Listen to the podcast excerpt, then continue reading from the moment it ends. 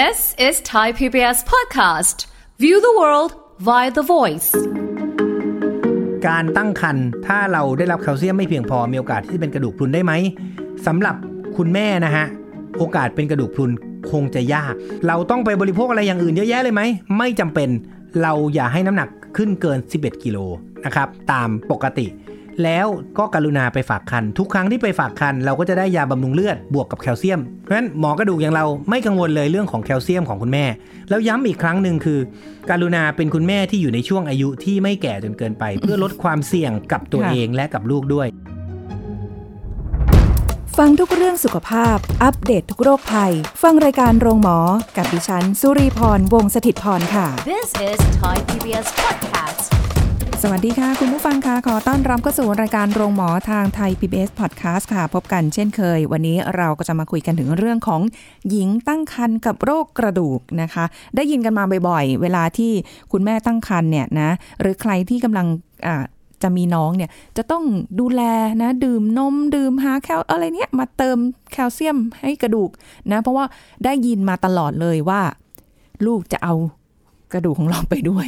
อันนี้จริงหรือไม่นะ เดี๋ยวคุยกับดรนายแพทย์จตุพลคงถาวรสกุล แพทย์ผู้เชี่ยวชาญศูนย์กล้ามเนื้อกระดูกและข้อจากเพจดรหมอหมีค่ะครับ สวัสดีครับ อันเนี่ยเป็นเรื่องจริงไหมที่พอเวลาคุณแม่ตั้งครรภ์เนี่ยจำเป็นที่จะต้องเสริมแคลเซียมก็ไปเยอะๆ เพราะว่าพอคลอดแล้วอะลูกก็จะเอาแคลเซียมของเราไปด้วย จริง ๆ แล้วมันก็มันก็มีผลนะ เพราะว่าคือการเชื่อมต่อของแม่กับลูกเนี่ยค่ะมันก็มีเรื่องของ แคลเซียมของคุณแม่เนี่ยที่จะต้องถูกถ่ายเทให้ลูกใช่ไหมฮะเอ่อปกติแล้วปริมาณแคลเซียมคนเราเนี่ยต่อวันเนี่ยมันควรที่จะต้องเออได้รับประมาณสัก 800ถึง1,000 มิลลิกรัมต่อวันเนาะแต่ว่าในของคุณแม่เนี่ยมันต้องประมาณ 1,200 มิลลิกรัมค่ะนะครับซึ่งก็จะมากกว่าคนปกตินิดหน่อยนะครับ ถามว่ามันมีผลไหมมันก็มีเพราะมันต้องมีการแบ่งไปให้ลูก แต่ว่าเออมันก็ไม่ได้มากขนาดนั้น แต่ว่าในคุณแม่เนี่ยหรือคนตั้งครรภ์เนี่ยเอ่อในเรื่องของกระดูกพรุนเนี่ย มันก็มีโอกาสที่จะเกิดขึ้นได้ค่ะนะครับ แต่ก็ไม่ได้มากเท่าไหร่นะความจริงเอ่อซึ่งส่วนใหญ่เนี่ยในหญิงตั้งครรภ์เนี่ยเขาก็มีความต้องการในการบริโภคของเขาอยู่แล้วถูกไหมเราก็จะเห็นว่าหญิงตั้งครรภ์เนี่ยบางทีกินมากกว่าที่ควรจะเป็นด้วยซ้ำค่ะนะฮะน้ำหนักปกติแล้วเนี่ยหญิงตั้งครรภ์หนึ่งคนเนี่ย น้ำหนักมันขึ้นเนี่ยมันไม่ควรที่จะเกิน 11กิโลตามทฤษฎีนะก็คือ 3 เดือนแรกเนี่ย5กิโล3 เดือนหลัง 3เดือนถัดมา5กิโลค่ะ3เดือนสุดท้ายเนี่ย1กิโลค่ะนะโดยหลักการไม่ควรเกิน11กิโลนะครับ แต่ส่วนใหญ่สังเกตดิพอตั้งครรภ์ทีไรนะ ขึ้นกันที20อย่างเงี้ยนะเอากลับคืนแทบจะไม่ได้ค่ะนะครับเอ่อปริมาณอาหารส่วนใหญ่เนี่ยมันก็จะมีแคลเซียมอยู่แล้ว ซึ่งถ้าเกิดเราเราบริโภคอาหารที่เช่นนม อะไรพวกเนี้ยเยอะๆเนี่ยนะ ซึ่งเอ่อส่วนใหญ่พอเราคุณแม่ที่เขาตั้งครรภ์เนี่ย เขาก็จะมีคนซื้ออาหารบำรุงมาให้อยู่แล้วค่ะพอซื้ออาหารบำรุงมาให้เช่นนมเนี่ยโอ้โหกินกันจนกินจนอ้วนเลยอะนะบางทีมันเกินด้วยซ้ำค่ะนะแต่ก็ให้คุณแม่ส่วนใหญ่รู้แล้วกันว่าสำหรับผู้หญิงตั้งครรภ์เนี่ยควรที่จะต้องมีปริมาณแคลเซียมเนี่ยประมาณสักเกิน 1,200 มิลลิกรัมแค่นั้นเองนะครับ ถามว่าสัมพันธ์ไหมก็สัมพันธ์ แต่ว่าสำคัญมากไหมก็ไม่ได้สัมพันธ์มากนะครับนะในหญิงตั้งครรภ์เนี่ยจริง ๆ แล้วเนี่ยนะโรคอื่นๆเนี่ย มันพบได้บ่อยกว่าโรคกระดูกพรุนซะอีก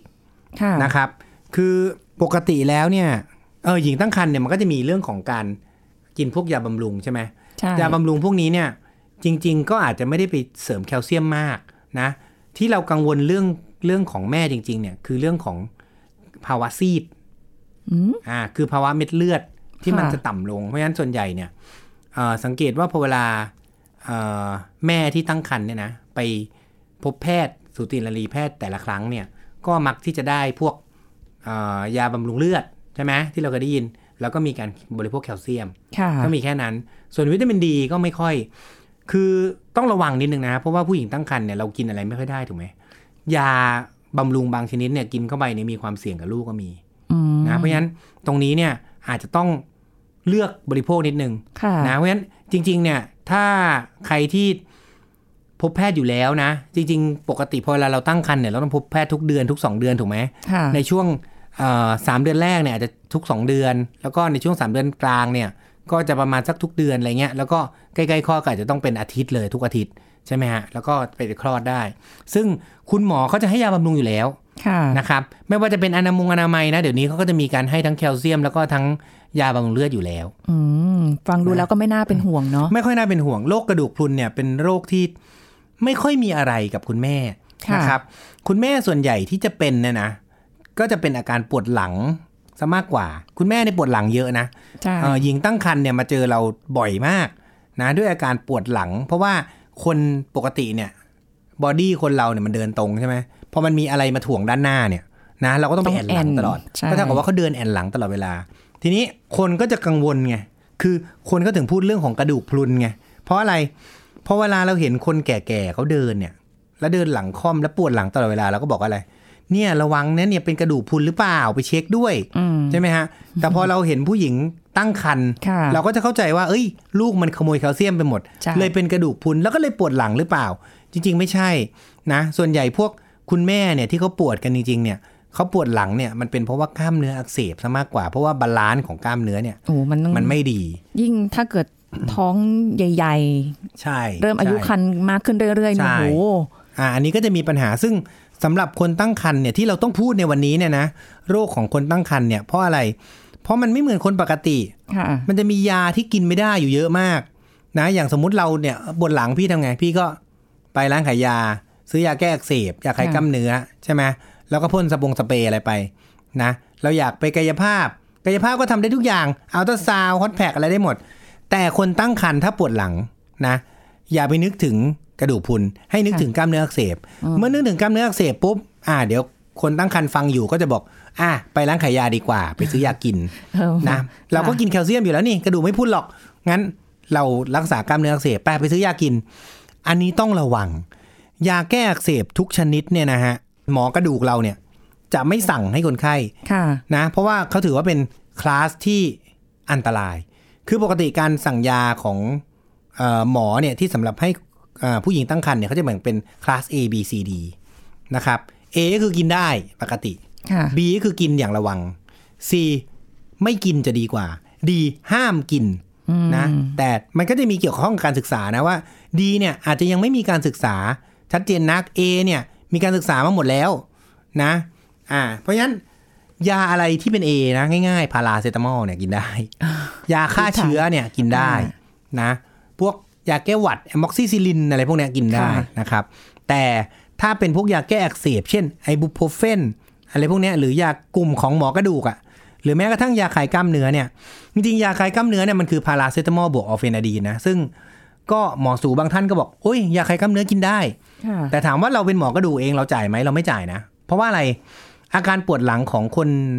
ที่ตั้งครรภ์เนี่ยเขาเป็น เขาเรียก temporary คือเป็นแค่ช่วงสั้น ๆ ถูกไหมพอเด็กมันออกไปเขาหายปวดละ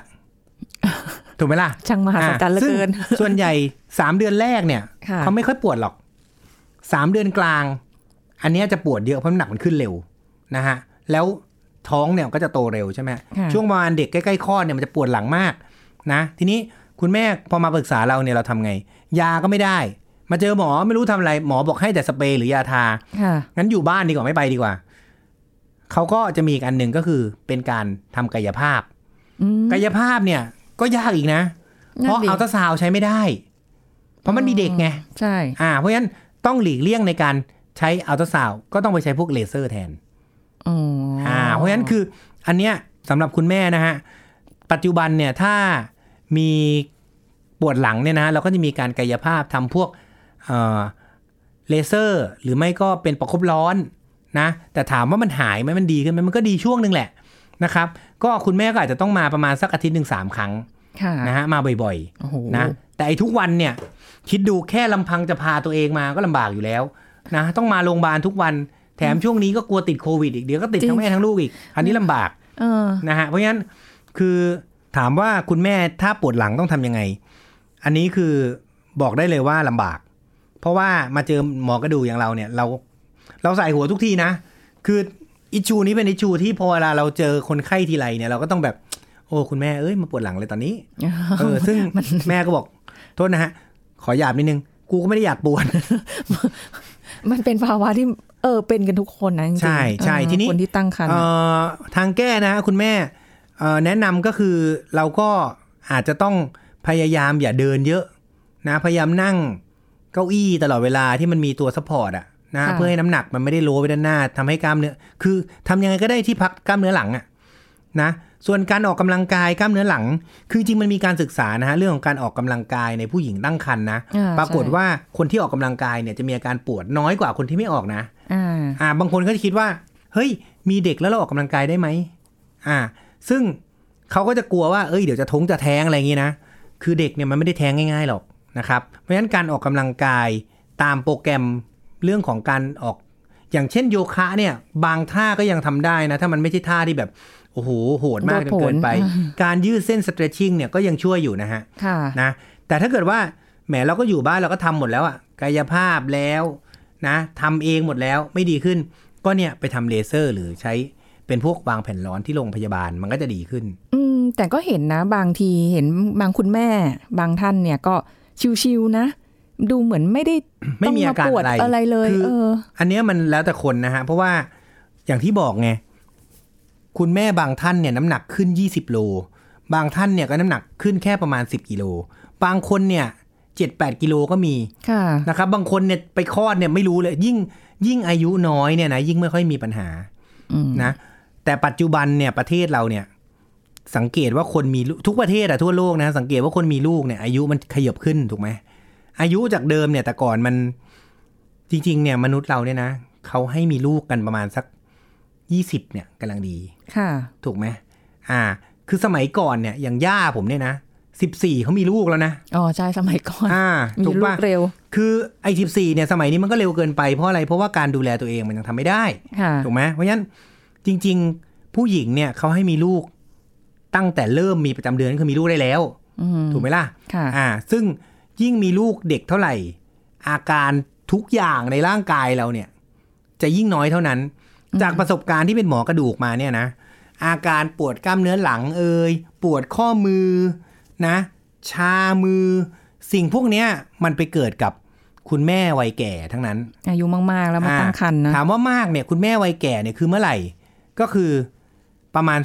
35-40 ปีนะครับค่ะทำไมเราถึงว่าเรียกว่าแม่วัยแก่คือ จริง ๆ เป็นแม่วัยที่ไม่ควรที่จะเป็นแม่แล้ว อันนี้อาจจะพูดแรงไว้นะเราเองก็ไม่ใช่หมอสูนะ อ่า แต่ว่าในความในความคิดของผมเองเนี่ยนะ ผมว่าถ้าอายุเกิน 35 ปีเนี่ย โอกาสเป็นดาวน์ซินโดรมเนี่ย ของเด็กเนี่ยมันสูง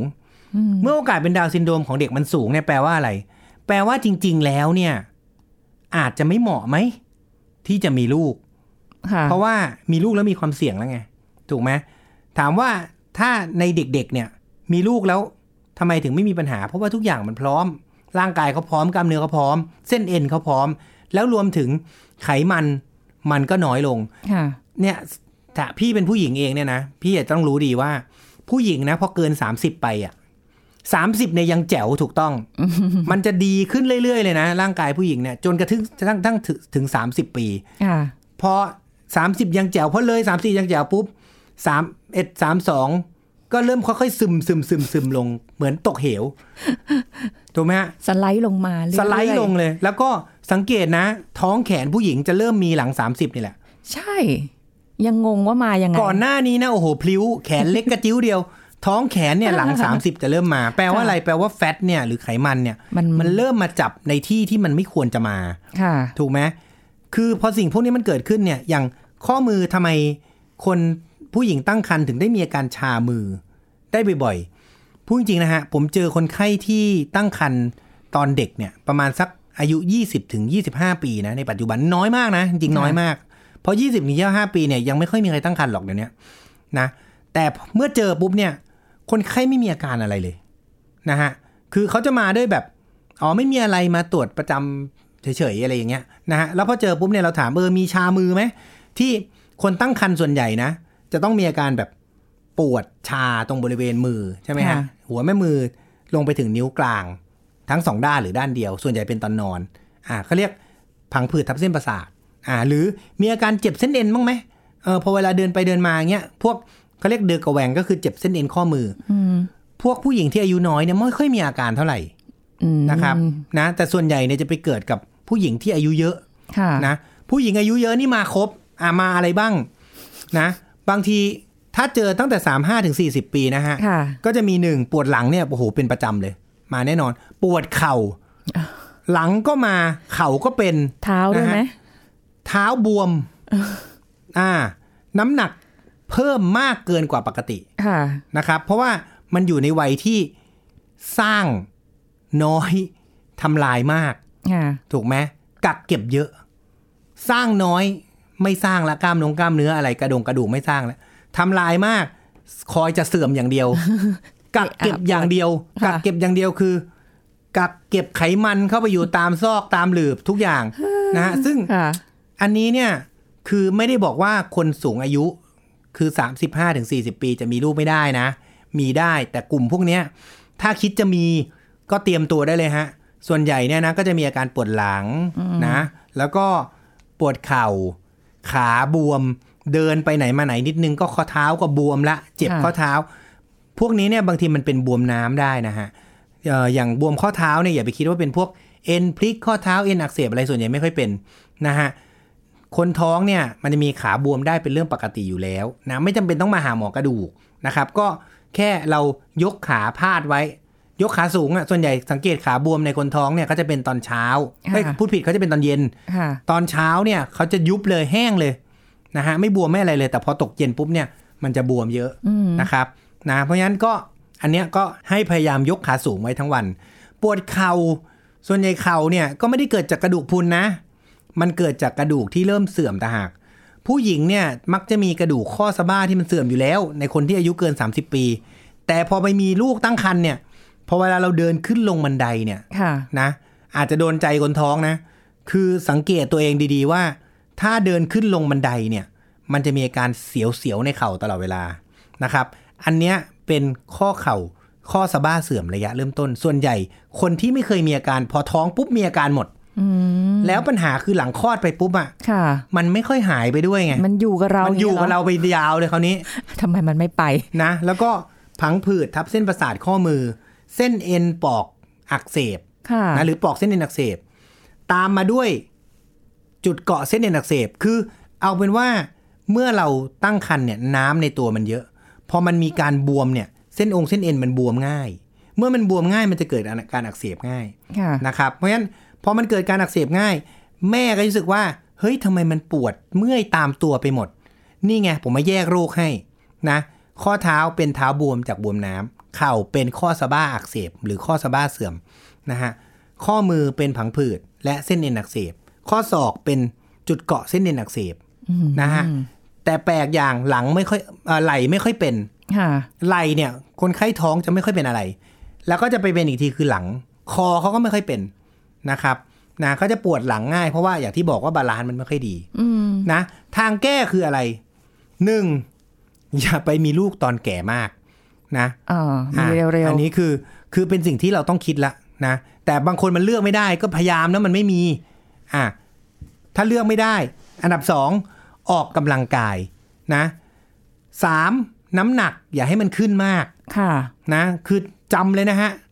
ทั้งคอร์สเนี่ยในการมีลูกน้ำหนักไม่ควรขึ้นเกิน 11 กิโล ถ้าเกินนั้นปุ๊บทุกอย่างมันจะบวมไปหมด ก็กลัวเดี๋ยวลูกได้ไม่เต็มที่ มันไม่ไปลูกไง มันไปแม่หมด ลูกไม่มันดึงฝังอยู่ในแม่หมดเนี่ยลูกบอกเอ้ยลูกยังไม่ได้กินเลยครับเออเอาง่ายๆ พี่ว่าน้ำหนักตัวเด็กปกติกิโล เคยเจอถ้าปกติ11โลไหมไม่ไม่ก็สามพันอ่าคลอดมาประมาณปุ๊บก็เนี้ย2,500ถึงสาม3,500ถูกไหมกิโลเออประมาณมีนเนี้ยอยู่ที่3,000เด็กมันเอาไปแค่3,000เองที่เหลืออยู่กับแม่ อีก8กิโลเนี่ยอยู่กับแม่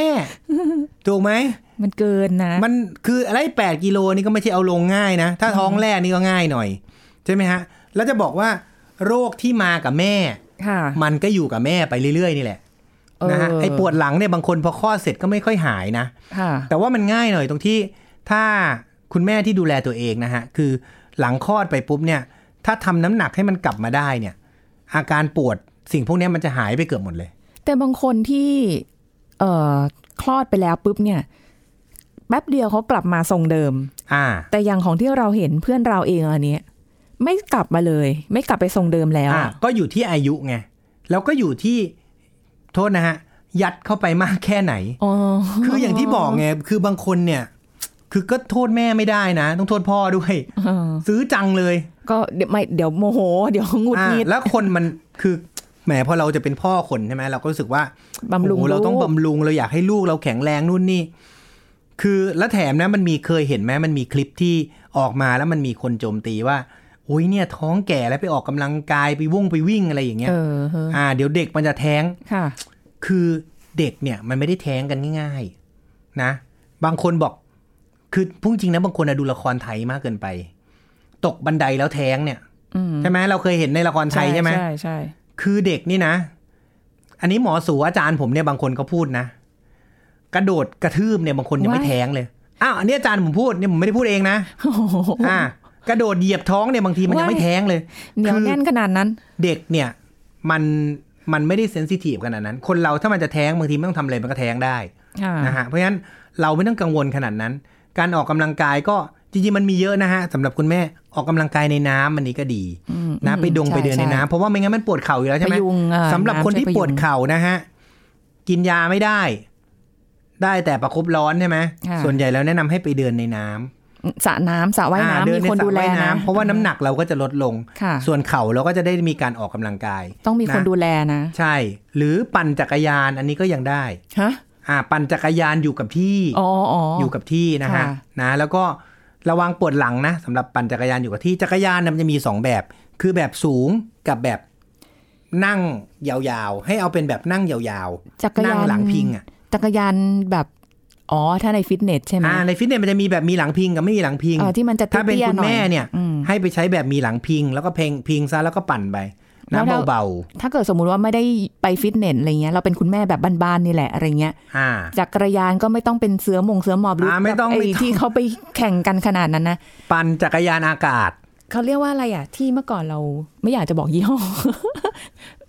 แบบไหนนะ ที่มันจะเป็นสีชมพูที่แบบไปจ่ายตลาดอะจักรยานไปจ่ายตอ๋ลาดออะธรรมดาออเพราะมันไอ้ยกไอ้ที่ตั้งขึ้นได้ไงใช่ใช่เอออันแล้นั้วนก็ได้ไหมปั่นแบบนั้นแต่ว่าแบบนั้นมันก็อันตรายอยู่ดีหรอผมว่าจักรยานอากาศได้สำหรับคุณแม่ อ๋อนอนแล้วก็ยกอ่าขานอนแล้วปั่นก็จัเอากรยานอากาศอืมใช่ไหมฮะ เราก็จะออกกำลังกายเข่าเราได้ค่ะนะฮะ แล้วก็ยืดหลัง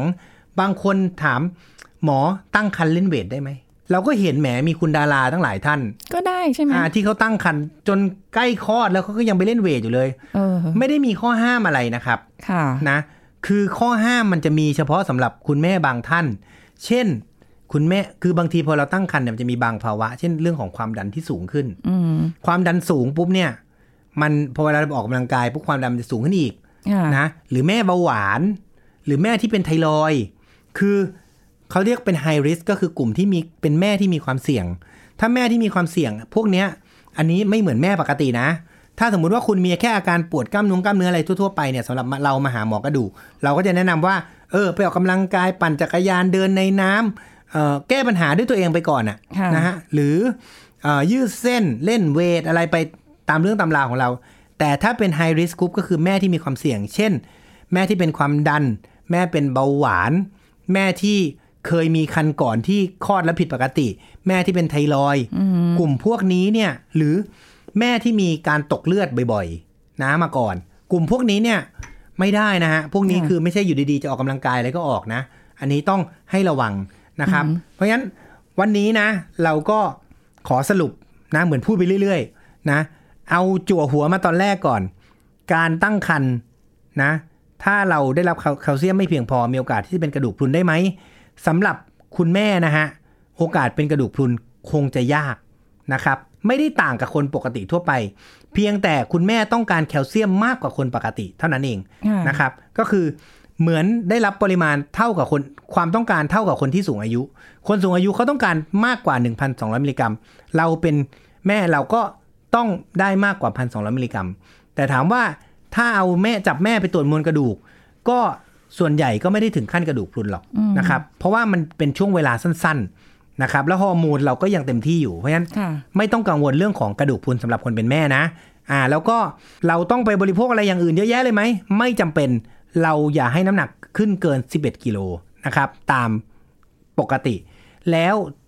ก็กรุณาไปฝากคัน ทุกครั้งที่ไปฝากคัน เราก็จะได้ยาบำรุงเลือดบวกกับแคลเซียมมาเสมออยู่แล้วเพ ราะฉะนั้นหมอกระดูกอย่างเราไม่กังวลเลยเรื่องของแคลเซียมของคุณแม่ ไม่กังวลเลยเรื่องของกระดูกพรุน ถ้ามีการฝากคันตามปกติ และน้ำหนักขึ้นตามปกติ ส่วนอาการอื่นๆสำหรับคุณแม่ที่มีอาการพวกปวดขาปวดแข้งปวดเข่าปวดหลัง ปวดมือปวดข้อเท้าอะไร ก็แล้วแต่พวกนี้เรารักษาตัวเองโดยการออกกำลังกายออกยังไงออกเท่าที่ออกได้ ถ้าเราอยู่ในบ้านออกอะไรได้ ปั่นจักรยานอากาศไปได้เล่นวงเล่นเวทได้ ถ้าเราสามารถไปสระว่ายน้ำเดินในน้ำได้ เราก็ออกกำลังกายได้ค่ะอาการที่ปวดทั้งหมดก็จะดีขึ้น แล้วย้ำอีกครั้งหนึ่งคือ การุณาเป็นคุณแม่ที่อยู่ในช่วงอายุที่ไม่แก่จนเกินไป เพื่อลดความเสี่ยงกับตัวค่ะเองและกับลูกด้วยอืมนะฮะวันนี้ก็ฝากไว้ประมาณนี้ค่ะครับผมขอบคุณค่ะ ก็ช่วงนี้เขาก็อะไรนะ ประชากรเด็กแรกเกิดเด็กเกิดใหม่มันมีน้อย น้อยมากสูงอายุเยอะแล้วตอนนี้เขาก็เลยพยายามส่งเสริมใช่แบบมีลูกกันเถอะอะไรอย่างถูกต้นี้องแต่ก็ดูที่ความพร้อมของทุกคนด้วยนะคะใช่ครับเอ่อบางคนอายุน้อยแต่เขาพร้อมมาก หมายถึงว่าใช่ใช่อ่าครอบครัวเอ่อมีการยอมรับหรือว่ามีการดูแลตัวเองได้หรืออะไรอย่างนี้ อันนี้ไม่ถูกต้องว่ากัน นี่เราเคยได้ยินคำพูดนะเพราะว่าเราจะมีลูกคนหนึ่งอะค่ะเด็กจะโตขึ้นมาได้ดีอะนะสำหรับ concept ของผมเองนะ มันไม่ได้อยู่แค่เรา เด็กแค่พ่อแค่แม่ค่ะให้ดูสังคมอืมนะครับ เด็กเราเนี่ยประเทศเราเนี่ยมันจะเจริญเติบโตได้ดีไม่ดีเนี่ย สังคมสิ่งแวดล้อมทุกอย่างมันต้องดีไปด้วยค่ะนะครับ เพราะฉะนั้นเราก็มาช่วยกันอือหือนะทำสังคมทุกอย่างให้มันดีค่ะเด็กมันจะได้ดีด้วย ใช่ แล้วเราก็จะได้รู้สึกว่าเราอยากจะมีลูก ใช่เพราะไม่งั้นใช่ไหมปัจจุบันเนี้ย เด็กมันไม่อยากมีลูกเพราะอะไรทุกคนพูดว่าสังคมมันไม่ดี จึงไม่อยากมีลูกอืมลำบากกันด้วยแหละเนาะถูกต้องะก็เลยไปมีลูกกันยันแก่กันเนี่ย มันพร้อมตอนนั้นถูกเอ่ต้อองแต่อันนั้นก็ต้องอยู่ในความดูแลของคุณหมอ ใช่ครับนะคะ ไม่ได้ว่าหรอกถ้าเกิดจะมีจะมีตอนลูแก่ก็ได้เยอะไม่เป็นไร แต่ว่าต้องดูแลตัวเองอย่างดี เยอะๆด้วยนะคะ ขอบคุณหมอหมีค่ะครับขอบคุณสวัสดีครัค่ะบเอาละค่ะ คุณผู้ฟังหมดเวลาแล้วนะคะ กับรายการโรงหมอค่ะ ขอบคุณที่ติดตามรับฟังค่ะ แล้วพบกันใหม่ครั้งหน้านะคะ สวัสดีค่ะ This is Thai PBS Podcast. ปัญหาการนอนส่วนใหญ่จะมีปัญหาเกี่ยวกับการหายใจทั้งการนอนกรนหรือการหยุดหายใจชั่วคราว สาเหตุเกิดจากอะไรศาสตราจารย์นายแพทย์มานพพิทักษ์ภากร คณะแพทยศาสตร์ศิริราชพยาบาลมาบอกให้รู้ครับ นอนกรนมันเป็นตัวบอกอ้อมๆอยู่แล้วว่าการไหลเวียนของอากาศเนาะตอนหายใจเข้าหรือหายใจออกเนี่ยครับมันไม่ปกติเนอะเนื่องจากมันจะมีการตีบตันอยู่แล้วมันทำให้เกิดเสียง เพราะฉะนั้นเนี่ยนอนกรนมันเป็นตัวอาการที่ใช้บ่งบอกคร่าวๆก่อนว่าคนคนนี้อาจจะเกิดปัญหาค่ะในการหายใจ ไม่ได้แปลว่าทุกคนที่นอนกรนจะเกิดปัญหานะครับ แต่ว่าค่ะคนที่มีปัญหาหยุดหายใจขณะหลับเนี่ยทุกคนจะมีปัญหาเรื่องกรนอ่าโดยปกติเนี่ยทางเดินหายใจเราก็คือตั้งแต่จมูกนะฮะหรือว่าปากแล้วก็ลงไปค่ะถึงคอหอย หลังจากนั้นเนี่ยก็ไปถึงหลอดลมแล้วก็ลงไปถึงปอด จากหลอดลมลงไปเนี่ยไม่ค่อยมีปัญหา เพราะว่าตัวโครงสร้างของท่อ มันมีกระดูกอ่อน